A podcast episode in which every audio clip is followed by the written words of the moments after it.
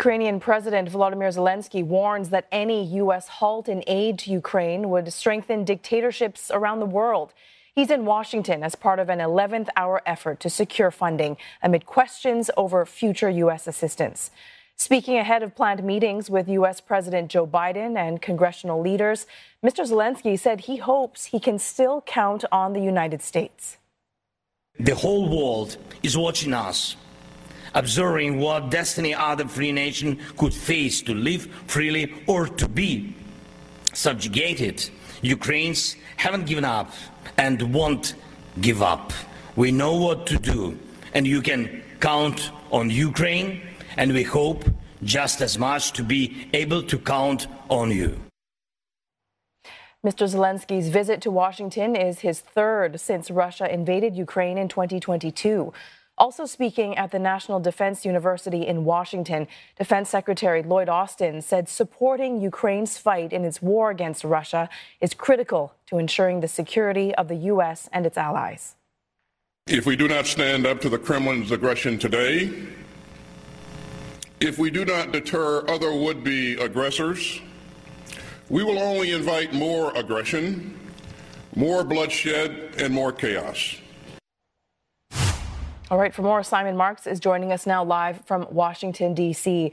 So crucial meetings ahead up on Capitol Hill for President Zelensky as Congress appears no closer to a deal for an emergency aid package. Simon, will his presence convince lawmakers to break its deadlock and maybe approve continued support for Ukraine?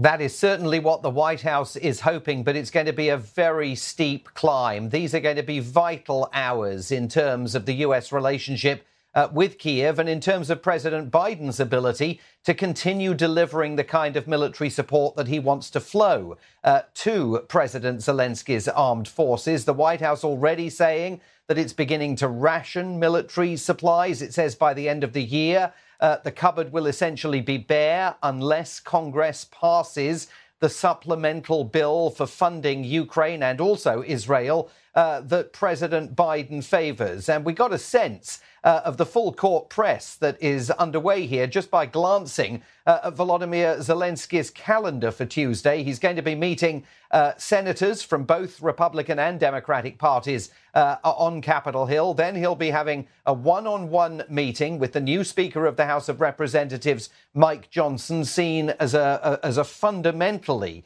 important person for Volodymyr Zelensky to try and persuade to deliver that aid. The White House has put out a statement saying that President Zelensky and President Biden will meet on Tuesday afternoon and hold a joint press conference after their meeting. And the White House says as Russia ramps up its missile and drone strikes against Ukraine, the leaders will discuss Ukraine's urgent needs and the vital importance of the United States' continued support at this critical moment. So that's an indication that the White House is accepting the fact that Ukraine's effort to push back, engage in a counteroffensive against Russian forces has stalled in recent weeks, and they urgently want to get more assistance moving in Kiev's direction. But the problem President Biden faces is that Republicans on Capitol Hill are saying there will be no compromise unless President Biden himself compromises on the issue of border security to the south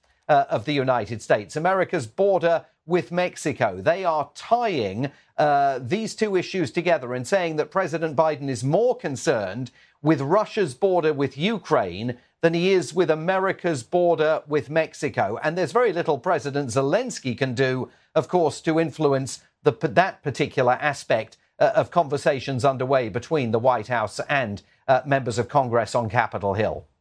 All right, we'll see how this unfolds. Thank you very much, Simon. Simon Marks with that live report from Washington, D.C.